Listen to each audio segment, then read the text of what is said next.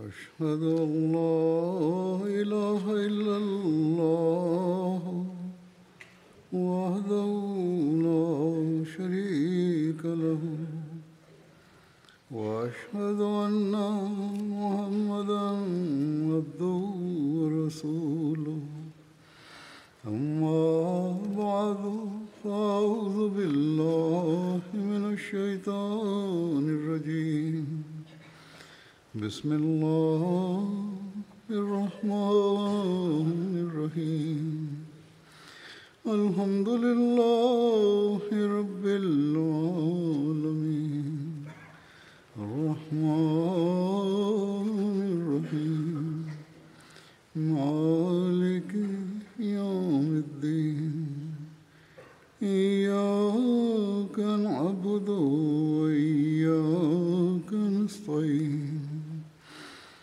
اهدنا الصراط المستقيم. صراط الذين أنعمت عليهم غير المغضوب عليهم ولا الضالين. صحابة البدريين وبيان شتى الجوانب من سيرتهم وتضحياتهم في سلسلة من الخطب. وكتب إلي الكثيرون وأبدوا رغبة في أن أذكر سيرة النبي الأكرم صلى الله عليه وسلم أيضا.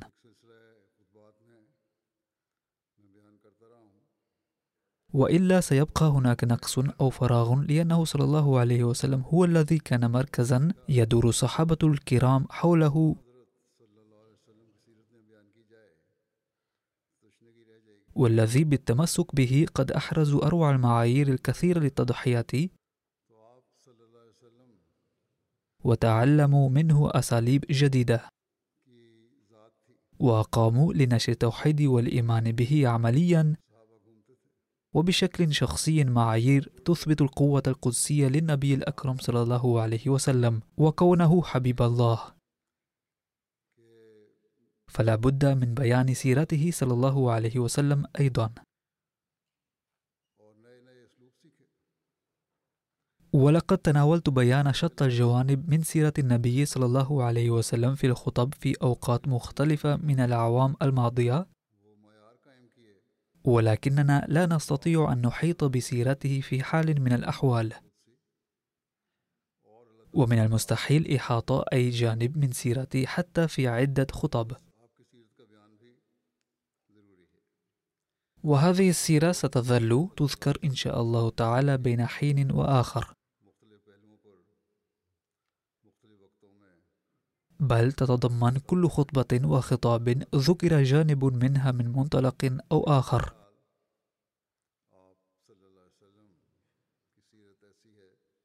لأنه هو المركز الذي تدور حوله حياتنا. وبدون ذلك لا يكتمل ديننا ولا إيماننا ويتعذر العمل بالشريعة المرسلة من الله عز وجل. على كل حال سأتناول الآن جوانب من سيرة النبي الأكرم صلى الله عليه وسلم.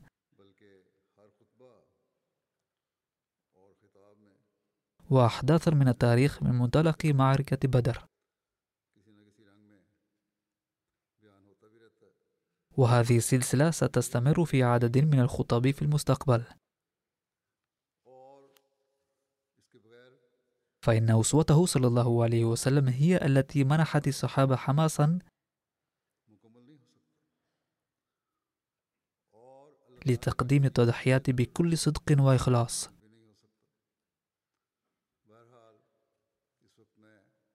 وبذلك ضمهم إلى الغزة والشهداء وأحباء الله والذين رضي الله عنهم. والذين شاهدنا نماذجهم في حياتنا.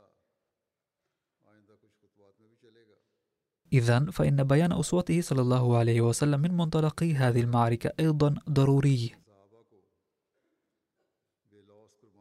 وقبل ذكر أحداث المعركة من الضروري أن أذكر العوامل التي أدت إلى اندلاع هذه الحرب.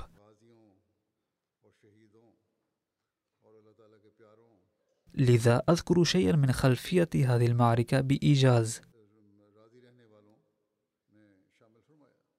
وفي هذه الخلفية أيضا تتجلى شتى الجوانب من سيرته صلى الله عليه وسلم وتعاليمه الجميل. لقد كتب حضرة ميرزا بشير أحمد رضي الله عنه في كتابه سيرة خاتم النبيين عن العوامل التي أدت إلى نشوب المعركة. فقال المظالم التي مارستها قريش على المسلمين في الحياة المكية لسيدنا النبي صلى الله عليه وسلم.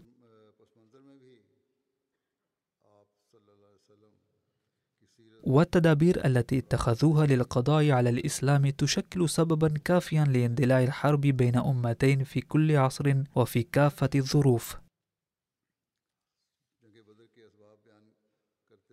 فالثابت من التاريخ أن كفار مكة نهوا المسلمين عن عبادة الإله الواحد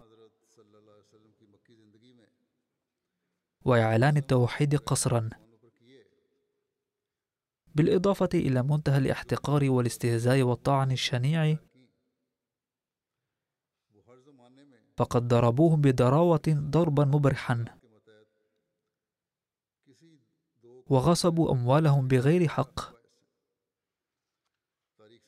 وبذلوا المساعي بمقاطعتهم لهلاكهم والقضاء عليهم. وقتلوا بعضهم بظلم وأسوا إلى نسائهم. حتى هاجر كثير من المسلمين إلى الحبشة بسبب هذا الاضطهاد. ولكن قريش مع ذلك لم يهدوا وارسلوا وفدا إلى النجاشي محاولة منهم لإعادتهم إلى مكة. ليردوهم عن الإسلام أو يقضوا عليهم. ثم آذوا سيد المسلمين ومولاهم الذي كان أحب إليه من أنفسهم إيذاء شديدا. ومارسوا عليه كل أنواع الاضطهاد. وإن أشياع قريش في الطائف رشقوه صلى الله عليه وسلم لذكره الله سبحانه وتعالى. حتى تخلط جسمه المبارك بالدماء. وأخيرا صدر القرار في البرلمان القومي لمكة باتفاق ممثلي جميع قبائل قريش بأن يقتل محمد رسول الله صلى الله عليه وسلم لكي ينمحي اسم الإسلام نهائيا. ويتم القضاء على التوحيد للأبد. ولتنفيذ هذا القرار الدامي. داهم شباب مكة من شتى قبائل قريش بيته صلى الله عليه وسلم ليلا مجتمعين. ولكن الله عز وجل حفظه فخرج من بيته. وهو يذر الرماد في عيونهم ولجأ إلى غار ثور. أفلا تشكل هذه المظالم وهذه القرارات إعلان قريش للحرب؟ وهل لعاقل أن يظن رغم وجود كل هذه المشاهد أن كفار مكة لم يكونوا يحاربون الإسلام والمسلمين؟ أفليست مظالم قريش هذه تبريرا كافيا لدفاع المسلمين عن أنفسهم؟ فهل في الدنيا أمة غيورة؟ إن لم تكن قد عقدت العزم على الانتحار؟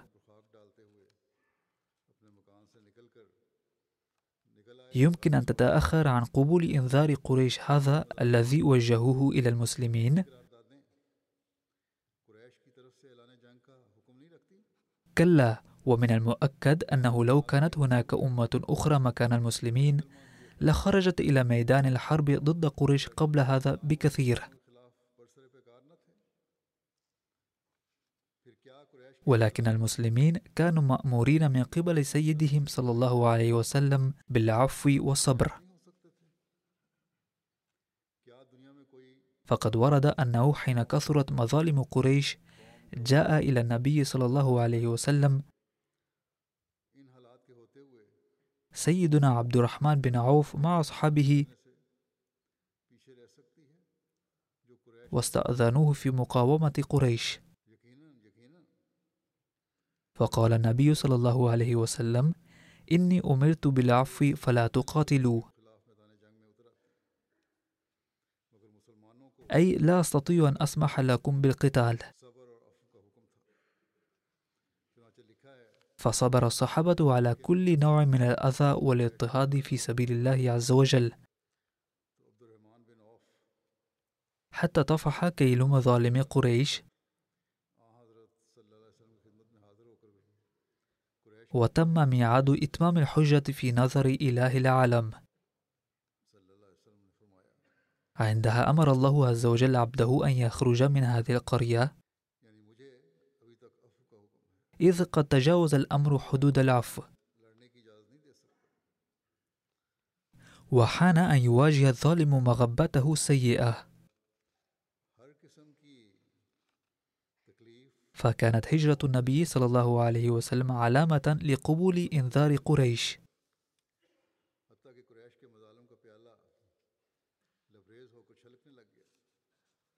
وكانت فيها إشارة خفية إلى إعلان الحرب من الله عز وجل.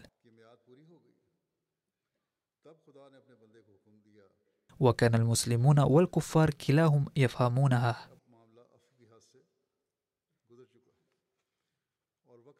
فحين اقترح أحدهم في دار الندوة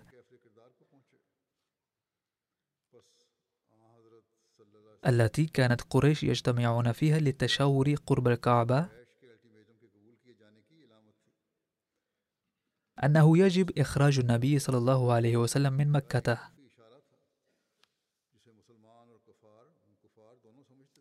ردهم سادة قريش بناء على أن محمدا صلى الله عليه وسلم إذا خرج من مكة فمن المؤكد أن المسلمين سيقبلون إعلانهم للحرب فيخرجون إلى ميدان القتال.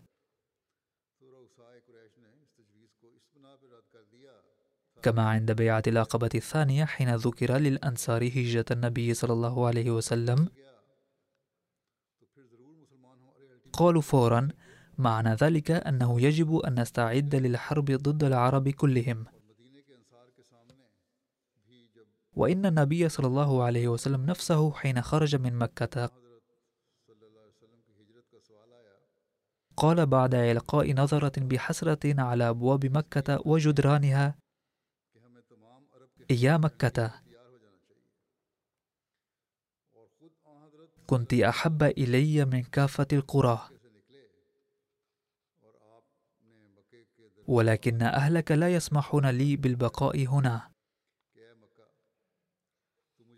قال سيدنا أبو بكر إنهم أخرجوا رسول الله صلى الله عليه وسلم من وطنه والآن هلاكهم مؤكد.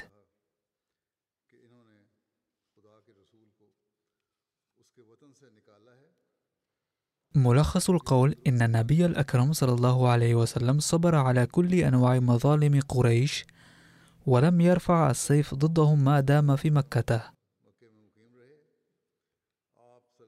لأنه قبل أي عملية ضد قريش كان لابد من إتمام الحجة عليهم بحسب سنة الله عز وجل وكان ذلك يتطلب مهلة. وثانيا كان الله عز وجل يريد أن يبدي المسلمون العفو والصبر لأقصى حد حتى يصير الصمت بعده انتحارا. وهو لا يستحسنه أن يعقل وثالثا كانت في مكة حكومة ديمقراطية نوعا ما. وكان النبي صلى الله عليه وسلم مواطنا من المواطنين فيها. وكان من مقتضى حسن السياسة أن يحترم تلك الحكومة ما دام في مكة. ولا يرتكب ما يوقع الخلل في السلام. أما إذا تجاوز الأمر حدود العفو فليهاجر منها. ورابعا كان من الضروري أيضا أن يبقى صلى الله عليه وسلم في قومه. ما داموا لا يستحقون العذاب والهلاك لأعمالهم في نظر الله عز وجل. وأن يهاجر من هناك عندما يحين ذلك الأوان.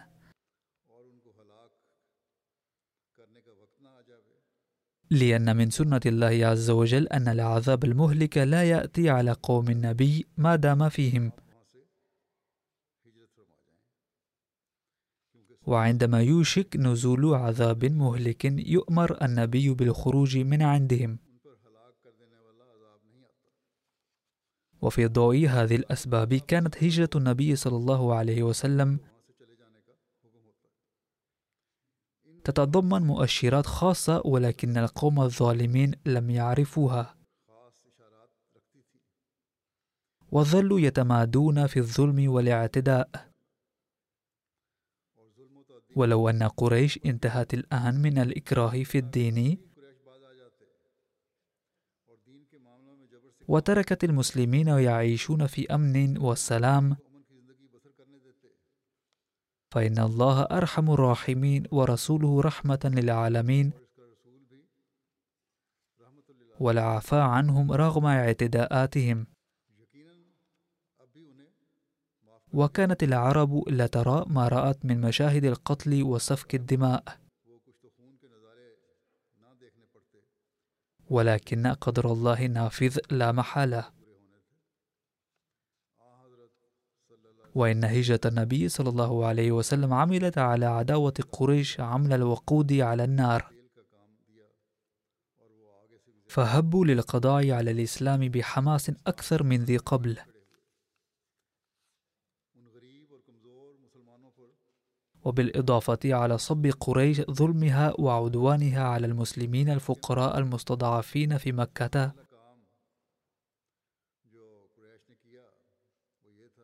فإن أول ما قام به أهل مكة أنهم لما علموا بخروج النبي صلى الله عليه وسلم من بينهم من مكة خرجوا في كل طرف وصوب للقبض عليه وبحثوا عنه في أرض وادي مكة شبرا شبرا. حتى وصلوا إلى مدخل غار ثور. ولكن الله تعالى نصر عبده وجعل الغشاوة على عيون قريش. فرجعوا خائبين خاسرين مع وصولهم إلى هدفهم تماما. ولما يأسوا من البحث عن النبي صلى الله عليه وسلم قاموا بإعلان عام أن من يأتين بمحمد حيا أو ميتا فله مئة جمل. وكانت قيمتها حوالي عشرين ألف روبية بحساب اليوم. علما أن حضرة ميرزا بشير أحمد قال ذلك في عام 1931 إذ إن هذا المبلغ هو عشرات الملايين في هذه الأيام. فقد أغروا الناس بجائزة كبيرة تبلغ قيمتها الملايين. وطبعا في الجائزة خرج عشرات الشباب من شتى القبائل في كل طرف وصوب بحثا عن النبي صلى الله عليه وسلم.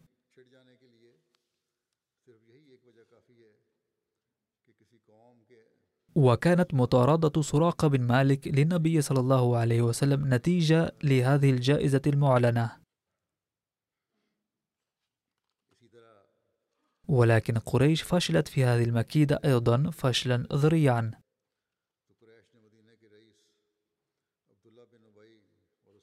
ولو تدبرنا لوجدنا أن جعل أحد الطرفين جائزة لقتل سيد الطرف الآخر يكفي لنشوب الحرب بينهما.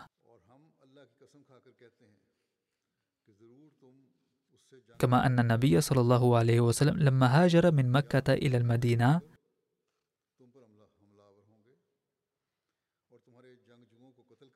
بعثت قريش رسالة تهديد إلى سيد المدينة عبد الله بن أبي بن سلول وإلى أصحابه.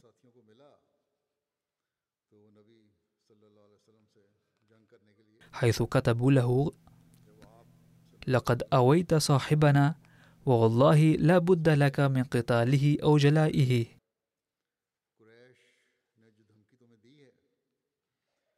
أو لنهاجمنكم متحدين ولنقتلن مقاتليك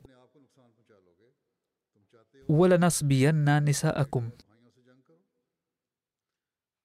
فلما تلقى عبد الله بن أبي وأصحابه المشركون هذه الرسالة اجتمعوا لقتال النبي صلى الله عليه وسلم. وبلغ ذلك النبي صلى الله عليه وسلم. فذهب للقائهم. وقال له إن تهديد الذي وجهته لك قريش تهديد كبير عندك. ولكن المكيين لن يضروك بقدر ما تضر أنت نفسك. أتريد أن تقاتل أبناءك وإخوانك؟ إذ كان كثير منهم قد أسلموا.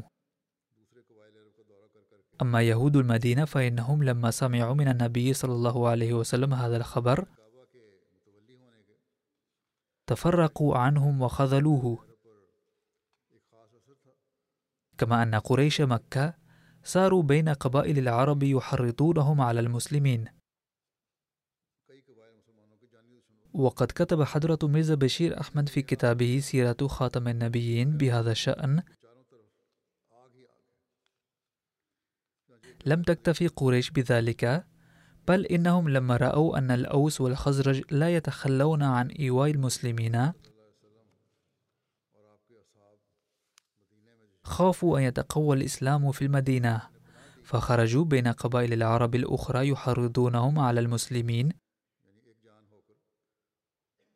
وكان لأهل مكة تأثير كبير على سائر القبائل العربية لكونهم سدنة الكعبة. فصارت عديد من القبائل عداء للداء للمسلمين بتحريض قريش.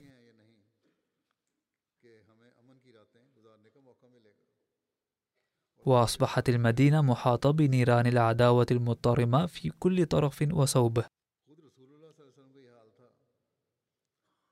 فعن أبي كعب رضي الله عنه قال لما قدم رسول الله صلى الله عليه وسلم وأصحابه المدينة وآوتهم الأنصار رمتهم العرب عن قوس واحدة. أي قاموا ضدهم متحدين؟ كانوا أي المسلمون لا يبيتون إلا بالسلاح. ولا يصبحون إلا فيه. فقالوا ترون أن نعيش حتى نبيت آمنين مطمئنين لا نخاف إلا الله. أما النبي صلى الله عليه وسلم فكان بنفسه يعيش هكذا.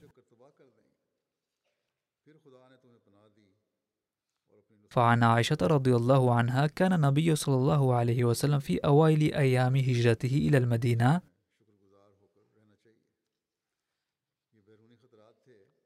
يسهر الليالي مخافة أن يفاجئه العدو بالهجوم. وفي ذلك نزل قول الله تعالى أعوذ بالله من الشيطان الرجيم. بسم الله الرحمن الرحيم. واذكروا إذ أنتم قليل مستضعفون في الأرض تخافون أن يتخطفكم الناس فآواكم وأيدكم بنصره ورزقكم من الطيبات لعلكم تشكرون. كل هذا الذي ذكره القرآن الكريم يتعلق بالأوضاع خارج المدينة. أما في داخلها فأيضا لم تكن الأوضاع تبشر بالخير كتب حضرة ميزة بشير أحمد رضي الله عنه.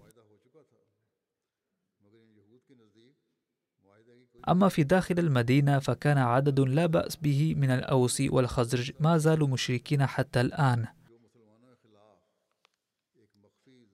ومع أنهم كانوا مع إخوانهم وعشيرتهم في الظاهر. إلا أنه كيف يوثق بالمشرك في مثل هذه الظروف. ثم كان في المدينة منافقون الذين كانوا مسلمين في الظاهر. ولكنهم كانوا أعداء الإسلام في الخفاء. وكان وجودهم في المدينة يمثل تهديدا لسلامها. وفي المقام الثالث كان يهود المدينة الذين كانوا قد عقدوا معاهدة مع المسلمين ولكن لم يكن للعهد أن يقيم ولا وزن عندهم. وهكذا كانت توجد داخل المدينة أوضاعا لم تكن أقل من ذخيرة خفية للبارود ضد المسلمين.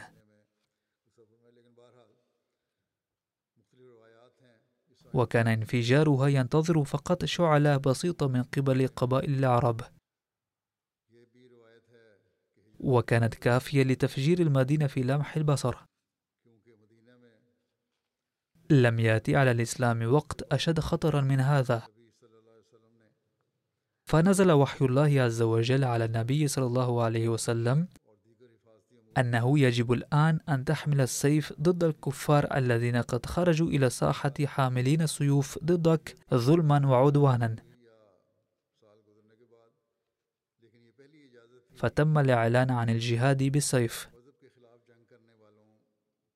لقد نزلت أول آية بشأن الجهاد بالسيف على النبي صلى الله عليه وسلم في في اثنتي عشر من شهر صفر من العام الثاني الهجري الموافق 15 أغسطس عام 623 الميلادي. أي بعد هجرة النبي صلى الله عليه وسلم إلى المدينة بعام تقريبا. هذا هو تاريخ نزول هذه الآية بحسب البحث الذي قام به حضرة ميرزا بشير أحمد رضي الله عنه. علما أن بعض آيات هذه السورة نزل في مكة وبعدها في المدينة. هناك اختلاف في الروايات بصدد نزولها. إذ ورد في رواية أيضا أن هذه الآية نزلت عند هجرة النبي صلى الله عليه وسلم إلى المدينة. لأنه كان قد بدأ بعد وصوله إليها فورا بإرسال سرايا المسلحة إلى ما حول المدينة لإيقاف قوافل قريش ولحماية المدينة. على كل حال فسواء أنزلت هذه الآية بعد الهجرة فورا أو بعد مرور عام عليها فإنها الإذن الأول بالقتال ردا على عدوان الذين كانوا يفرضون القتال بسبب الدين. وذلك بعد أن خرج النبي صلى الله عليه وسلم من أرض الحكومة التي كان يعيش تحتها من قبل. فقد بينت آنفا أنه لا يمكن للمرء القتال وهو يعيش تحت هذه الحكومة. وبعد أن قامت حكوماته صلى الله عليه وسلم. والآيتان اللتان قد أذن الله فيهما بالقتال هما في سورة الحج. وهما قول الله تعالى أعوذ بالله من الشيطان الرجيم. بسم الله الرحمن الرحيم. أذن للذين يقاتلون بأنهم ظلموا وإن الله على نصرهم لقدير. وهذا يعني أنه قد تمت حماية كل الأديان مع ذكر معبد كل دين. وبعد أن فرض الجهاد بالسيف اتخذ النبي صلى الله عليه وسلم أربعة تدابير لحماية المسلمين من شر الكفار. وقد ذكرها حضرة مرزا بشير أحمد كالآتي بدأ النبي صلى الله عليه وسلم بنفسه يخرج إلى القبائل المجاورة للمدينة ويعقد معها معاهدات الأمن والسلام لكي تكون المناطق المجاورة للمدينة في مأمن من الخطر.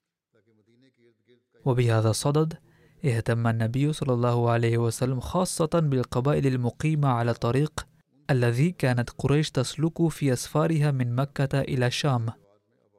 فكل واحد يمكن أن يدرك أن هذه القبائل هي التي كان بإمكان قريش أن تستعين بها ضد المسلمين وهي التي كان أعداؤها للمسلمين سيهددهم بأخطار خطيرة.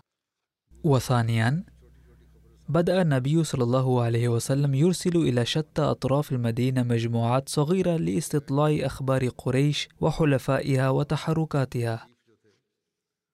وليعلم أهل قريش أيضا أن المسلمين ليسوا غافلين. وبذلك ستكون المدينة مصونة عن الصولات المباغتة. والحكمة الثالثة وراء إرسال هذه البعثات ليجد المسلمون الضعفاء والفقراء الساكنون في مكة وما حولها القوة للالتحاق بالمسلمين في المدينة. كان لا يزال في منطقة مكة أناس مسلمين قلبا ولكن ما كانوا قادرين على إظهار إسلامهم علنا خشية مظالم قريش. وما كانوا قادرين على الهجرة أيضا بسبب ضعفهم وفقرهم لأن قريشا كانوا يمنعون قهرا أناسا مثلهم من الهجرة. الخطة الرابعة التي اختارها رسول الله صلى الله عليه وسلم كانت سد قوافل قريش التجارية التي كانت تسافر من مكة إلى الشام مرورا بالمدينة. لأنه حيثما مرت هذه القوافل كانت تؤجج نار العداوة ضد المسلمين. ومن الواضح أن بذر بذرة عداوة الإسلام في نواحي المدينة كان خطيرا جدا للمسلمين. أضف إلى ذلك أن تلك القوافل كانت مسلحة وبإمكان كل شخص أن يدرك أن مرورها بقرب المدينة إلى هذا الحد لم يكن خاليا عن الخطر قط. كذلك معظم معاشهم كان يتوقف على التجارة. إذا إن أسرع وأصلح وسيلة لإرغام قريش ووضع الحد على نشاطاتهم الغاشمة هو سد طريق تجارتهم. فيشهد التاريخ أن ما أكره قريشنا في نهاية المطاف على صلح والذي كان فيه دخل كبير لوقف قوافلهم التجارية. فهذه كانت خطة حكيمة جدا أعطت ثمارها بصورة النجاح في وقتها المناسب. وأضف إلى ذلك أن الأرباح الحاصلة من تجارة هذه القوافل كانت تنفق في معظم الأحيان في مساعيهم للقضاء على الإسلام. بل قد أرسلت بعض القوافل بوجه خاص بنية أن الأرباح الحاصلة منها ستنفق ضد المسلمين. كانت التجارة كلها لكسب الأموال لشن الحرب على الإسلام. ففي هذه الحالة يمكن لكل إنسان أن يفهم أن السعي لسد هذه القوافل بحد ذاته كان مطلبا مشروعا تماما. على أي حال هذه السلسلة سوف تستمر في المستقبل. وسأستأنف الحديث فيها لاحقا بإذن الله عز وجل. أما الآن فأريد أن أذكر بعض المرحومين وسأصلي عليهم صلاة الجنازة. الجنازة الأولى الموجودة هي للمرحوم الخواجة منير الدين. أما المرحومين الآخرين سنصلي عليهم صلاة الغائب. كان المرحوم الخواجة منير الدين قمر يسكن هنا في بريطانيا وقد توفي بقضاء الله وقدره في السابع وعشرين من يونيو 2023 عن عمر يناهز 86 عاما. إن لله وإنا إليه راجعون. كان المرحوم حميد صحابي المسيح الموعود عليه السلام ميا خير الدين السيكواني رضي الله عنه. وقد رأى المسيح الموعود عليه السلام المولوي قمر الدين. والد المرحوم أيضا حين كان صغيرا. ورأى والد المرحوم أيضا المسيح الموعود عليه السلام حين كان حضرة قمر الدين صغيرا. كان والد المرحوم المولوي قمر الدين أول رئيس لمجلس خدام الأحمدية المركزية. عندما قسمت القارة الهندية بين الباكستان والهند انتقلت عائلته إلى باكستان. وبعد ذلك سافر الخواجة منير الدين إلى تنزانيا لفترة وجيزة. وقد وفق لخدمة الجماعة في ربوة أيضا في مناصب مختلفة. وفي عام 1966 انتقل إلى بريطانيا مع عائلته وسكن قرب المسجد. ويعرف أفراد الجماعة القدامى. وفي عهد الخليفة الرابع رحمه الله وفق المرحوم لرفع الأذان لصلاة الجمعة في مسجد فضل إلى مدة طويلة. كما وفق للخدمة بصفته رئيس المجلس ورئيس الجماعة في منطقة مسجد فضل ومنطقة بتني بعد تقاعده في عام 1995 نظر الحياة وكان يعمل في مكتب التبشير. ثم في مكتب السكرتير العام تطوعا منذ 29 عاما. وقبل وفاته بيوم واحد كان في المكتب قبل صلاة الظهر وعاد إلى بيته بعد الصلاة. كان ملتزما بالصلاة وكان هادي الطبع ومواسيا وإنسانا صالحا ومخلصا ووفيا. وكان منضما إلى نظام الوصية ترك وراءه أرملته وابنين وابنتين وعديدا من الأحفاد والحفيدات. كان خال أمير الجماعة في بريطانيا غفر الله له ورحمه ورفع درجاته. جنازته موجودة هنا وسنصلي عليه صلاة الحاضر بإذن الله عز وجل.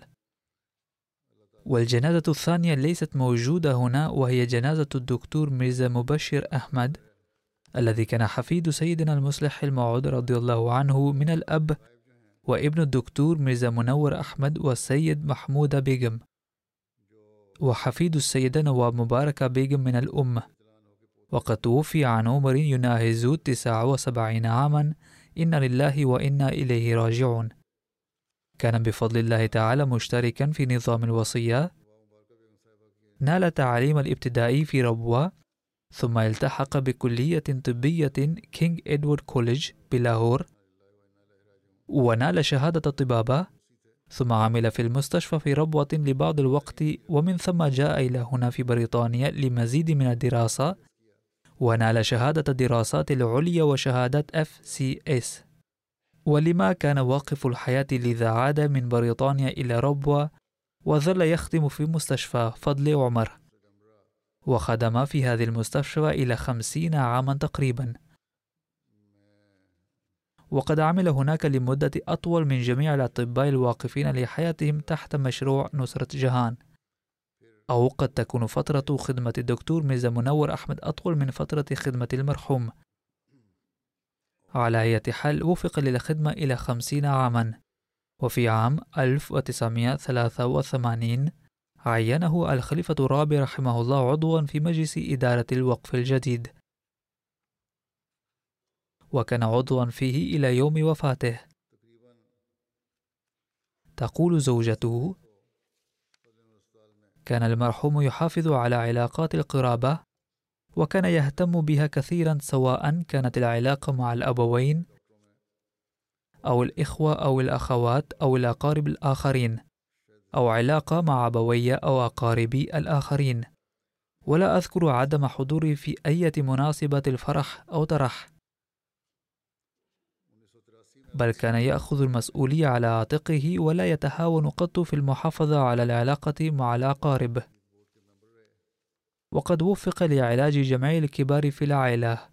كان يزور بيوت العائلة لعيادة المرضى. وكان يساعد المحتاجين. ولم يرفض سؤال سائل قط. لقد تحمل نفقات تعليم عدة بنات بل إلى زواجهن.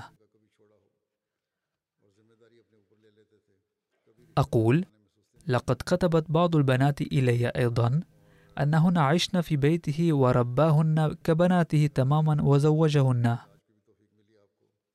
وفي بعض الأحيان ما كان يأخذ رسوم العلاج من المرضى. وكتب إلي الكثيرون عن ذلك وقالوا بأنه كان يعطيهم نقودا وأدوية أيضا من عنده. كانت علاقته مع الخلفاء عميقة دائما. كانت له علاقة قرابة مع الخلفاء الذين شهد عصرهم. فكان يحترم كثيرا وكان مؤدبا كثيرا. وكان ينصح الأولاد بذلك دائما بل أراهم ذلك بعمله أيضا. كان أكبر مني بستة أعوام. ومع ذلك كان يحترم كثيرا ولا سيما بعد أن توليت منصب الخلافة. بل كان يحترم كثيرا في أثناء عملي كناظر على قبل أن أتولى الخلافة. تقول زوجته اتصل سيدنا الخليفة الرابع رحمه الله في مرضه الأخير وقال أرسلوا الدكتور مبشر فورا. وصلته الرسالة ليلا وخرج في الليلة نفسها بعد أن وصلته الرسالة. ثم بقي في لندن إلى وفاة الخليفة الرابع رحمه الله. وقال الخليفة الرابع رحمه الله عند وفاة السيدة آسفة بيغم لقيني مبشر أحمد قرب المصعد وفهمت فور لقائه أن زوجتي قد توفيت لأني كنت أعرف جيدا أنه لو كانت صحتها متدهورة لما كانت له أن يتركها وحدها. أقول كان المرحوم يتردد إلى بريطانيا بين حين وآخر في أثناء مرض الخليفة الرابع رحمه الله. وقد ذكر حضرة خدمات الدكتور مباشر أحمد في أيام مرضه. تقول زوجته ذات مرة رفعت ضده شكوى خاطئة. وشكلت لجنة للتحقيق في الموضوع. وفي هذه المناسبة أيضا قام المرحوم باحترام خليفة الوقت ونظام الجماعة ولم يتفوه بكلمة غير مناسبة. قامت اللجنة بالبحث والتحقيق. وبرأت ساحته في القضية. وكتب ابنه أن بعض المعارضين من مدينة شينيوت والمنطقة المحيطة بها اعتادوا على زيارته في بيته سرا لتلقي العلاج منه. وأعلم أنا أيضا أن العديد من غير الأحمدين كانوا يتعالجون عنده. لقد عالج الكثير من الناس في المنطقة. الأمر الذي كانت ربوة ومشفاها معروفتين بسببه في المنطقة كلها. إن الملعقة التي استخدمها المسيح الموعود عليه السلام لتناول الدواء في مرضه الأخير أعطتها حضرة أما جان رضي الله عنها لحضرة أم ناصر قائلة أعطيها لمن يصبح طبيبا من أبنائك. وهكذا تلقى الملعقة أولاد والد المرحوم الدكتور مرزا منور أحمد. وبعد وفاته كانت هذه الملعقة مع دكتور مبشر أحمد الذي كان في بعض الأحيان يعطي بها الدواء لمرضاه من أجل البركة. لقد حضر الناس من جميع مناحي الحياة لتقديم العزاء إلا أن الغالبية العظمى منهم كانت من الفقراء الذين عاربوا مرارا عن أن الدكتور المرحوم كان محسنا إليهم. إذ إنه أعالج بعضهم وساعد بعضهم بطريقة أخرى. كانت نساء الإقطاعيين في المنطقة وأخواتهم يأتينه للعلاج. فقد جاء هؤلاء الإقطاعيون وعبروا عن كيفية اهتمامه بهم ورعايته لهم. كما كان جميع هؤلاء الغير الأحمدين يبكون قائلين بأننا فقدنا اليوم والدنا الحنون. لقد كتب لي غالبية طاقم المشفى أيضا أن مشفانا أصبح يتيما. وعرب الجميع عن حزنهم على فقدانه. باختصار كان قد حافظ على العلاقة الطيبة مع الجميع واهتم بالفقراء. لقد مر النبي صلى الله عليه وسلم بجنازة فقال إن أثنى عليه الناس وجبت له الجنة. جعل الله المرحوم أيضا مصداقا لهذا القول. يقول دكتور ميرزا سلطان أحمد حسب معلوماتي قد حظي المرحوم بشرف الطبيب الأكثر خدمة في الجماعة الأمر الذي ذكرته من قبل ثم يقول وعندما بدأ المرحوم عمله لم يكن هناك أي مساعد ولا عامل أو ما إلى ذلك فكان على الطبيب أن يفتح الباب ويغلقه بنفسه وكان بنفسه يدعو المريض ويقوم بأمور أخرى كما كان عليه أن يرتب غرفة العمليات بمفرده كما لم يكن هناك مساعد يقوم بتخدير المريض. فكان على الطبيب أن يقوم به أيضا. فقد قام المرحوم بتدريب الموظفين تدريجيا وبعد ذلك أصبح اسم المستشفى بارزا في المنطقة. يقول إن معدل نسبة تعرض المرضى للالتهاب بعد العملية في مشفانا كانت أقل من أي مستشفى خاص آخر. فكان معظم المرضى يغادرون المستشفى بعد العلاج الناجح. أما موقفه تجاه المرضى ومنهم المرضى غير الأحمديين أيضا كان يتسم بالاحترام والإكرام وهذا ما أعرفه شخصيا أيضا. يقول دكتور منير مبشر الذي يعمل طبيبا في مستشفى حكومي لقد قام الدكتور المرحوم بسلسلة الخدمات الطبية الطويلة وواسعة النطاق التي لم تكن تقتصر على مدينة ربوة فحسب بل كانت تشمل المناطق المحيطة بها أيضا. يقول بقيت أشتغل جل فترة وظيفتي كطبيب في ضواحي ربوة فقد كان يعمل طبيبا في مستشفيات حكومية صغيرة في ضواحي ربوة فوجدت الكثير من الناس في كل قرية تقريبا وفي كل مدينة يكنون له التقدير والاحترام. الأمر الذي جعل العديد من غير الأحمديين أيضا يأتون لتقديم التعازي على وفاته. كتب الدكتور نوري أن هناك مريضا مسنا يعيش بمفرده في ربوة. وكان قد علق صورة الدكتور مبشر في غرفته. فلما زاره الدكتور نوري في إحدى المرات أخبره هذا المريض بمشاعر الاحترام والتقدير الكبيرين. يزورني الدكتور مبشر في منزلي في كثير من الأحيان للاستفسار عن حالتي الصحية. حفظه الله وسلمه. كان كلامه هذا لما كان الدكتور مبشر على قيد الحياة. إن الرسائل المحتوية على ذكر صفاته وخدماته وعلى مشاعر المرضى لهي كثيرة لدرجة أصبح من المستحيل بالنسبة لي تناول كلها. كانت علاقته بالخلافة علاقة الوفاء والولاء غير العادي. غفر له الله تعالى مغفرة عظيمة ورحمه رحمة واسعة وجعل مكانه بجوار أحبائه تعالى. الجنازة الثانية الغائبة هي للسيدة أمة الباسط زوجة السيد السيد محمود أحمد من إسلام آباد باكستان التي توفيت مؤخرا. إن لله وإنا إليه راجعون. كانت هي حفيدة الدكتور سيد عبد الستار شاه وابنة السيد سيد عبد الرزاق شاه وكانت ابنة أخي السيدة أمة طاهر رضي الله عنها. تزوج والد المتوفى السيد سيد عبد الرزاق شاه من أول امرأة أحمدية إيرلندية. واسمها حنيفة شاه. وكانت تدعى سابقا كاثلين أوبراين. وتم هذا الزواج في عام 1945 في نيروبي بكينيا. ثم انتقلت هي إلى باكستان حيث كان السيد عبد الرزاق شاه يعمل في منطقة السند في باكستان. فعاشت معه في قرية صغيرة على الرغم من أنها كانت من إيرلندا. وهكذا قدمت تضحية كبيرة. كان أطفالها أيضا يقدمون تضحيات كبيرة ومنهم المتوفاة السيدة عامة الباسط. يقول زوجها السيد سيد محمود شاه أنها كانت مواظبة على الصلوات وخاصة التهجد وكانت قد اعتادت أداء صلاة التهجد مع والدها منذ الصغر كانت امرأة متقيدة بالشعائر الدينية ومتدينة. كانت دائما تساعد الفقراء والمحتاجين.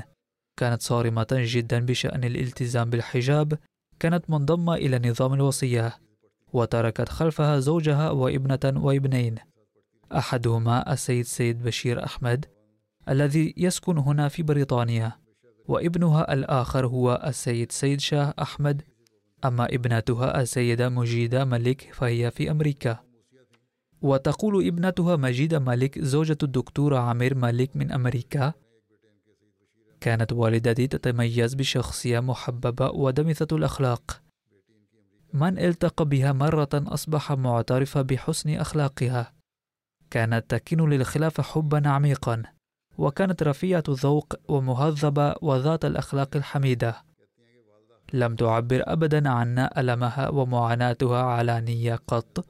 كانت سباقة في الأعمال الخيرية وفي إخراج صدقات. كانت تساعد على زواج الفتيات وإيصال المواد الغذائية إلى بيوت الفقراء ودفع نفقات تعليم الأيتام وإطعام الفقراء والمعدمين.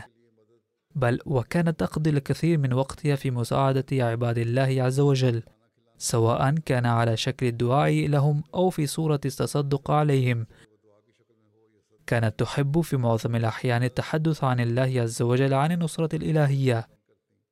كما كانت تصادق الذين يحبون الله كانت معاملة الله تعالى معها خاصة جدا حيث كان الله تعالى يستجيب دعواتها ويخبرها قبل الوقت بقبول دعواتها في كثير من الأمور. لم تترك الصلاة حتى في حالة مرضها الشديد فكانت تراقب الساعة دائما حتى لا تفوت الصلاة. غفر الله لها ورحمها ورفع درجاتها ووفق أولادها أيضا على مواصلة حسناتها وأعمالها الصالحة. والجنازة الثالثة الغائبة هي للسيد شريف أحمد بنديشة الذي كان رئيس الجماعة في قرية رقم 261 من أدوالي في محافظة فيصلاباد بباكستان. وقد وافاته المانية في الأيام الأخيرة أيضا إن لله وإنا إليه راجعون. يقول ابنه السيد رحمة الله بنديش وهو داعية للجماعة لقد كان عمر جدنا شهرين أو ثلاثة لما مات والداه وبعض أقاربه المقربين في أيام تفشي الطاعون على عهد المسيح الموعود عليه السلام.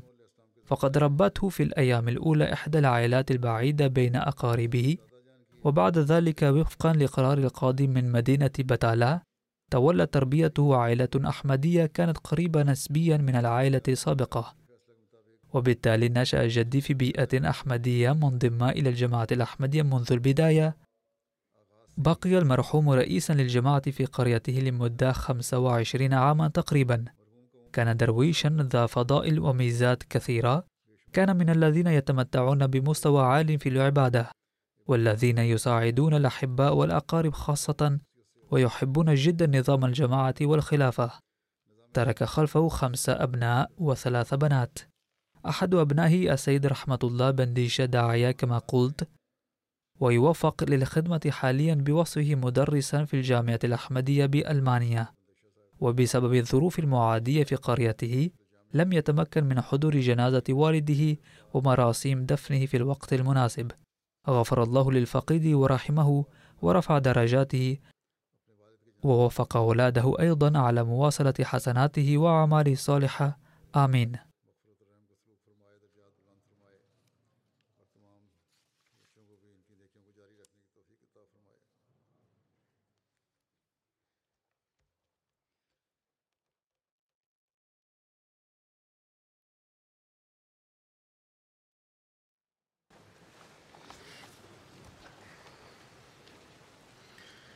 الحمد لله الحمد لله نحمده ونستعينه ونستغفره ونؤمن به ونتوكل عليه.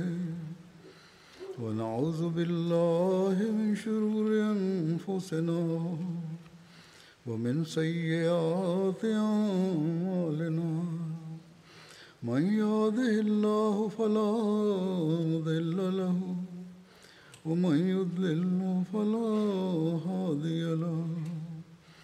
ونشهد أن لا إله إلا الله ونشهد أن محمدا عبده ورسوله. عباد الله رحمكم الله إن الله يأمر بالعدل والإحسان وإيتاء ذي القربى وينهى عن الفحشاء والمنكر والبغي يعظكم لعلكم تذكرون. اذكروا الله يذكركم وادعوه يستجب لكم. ولذكر الله أكبر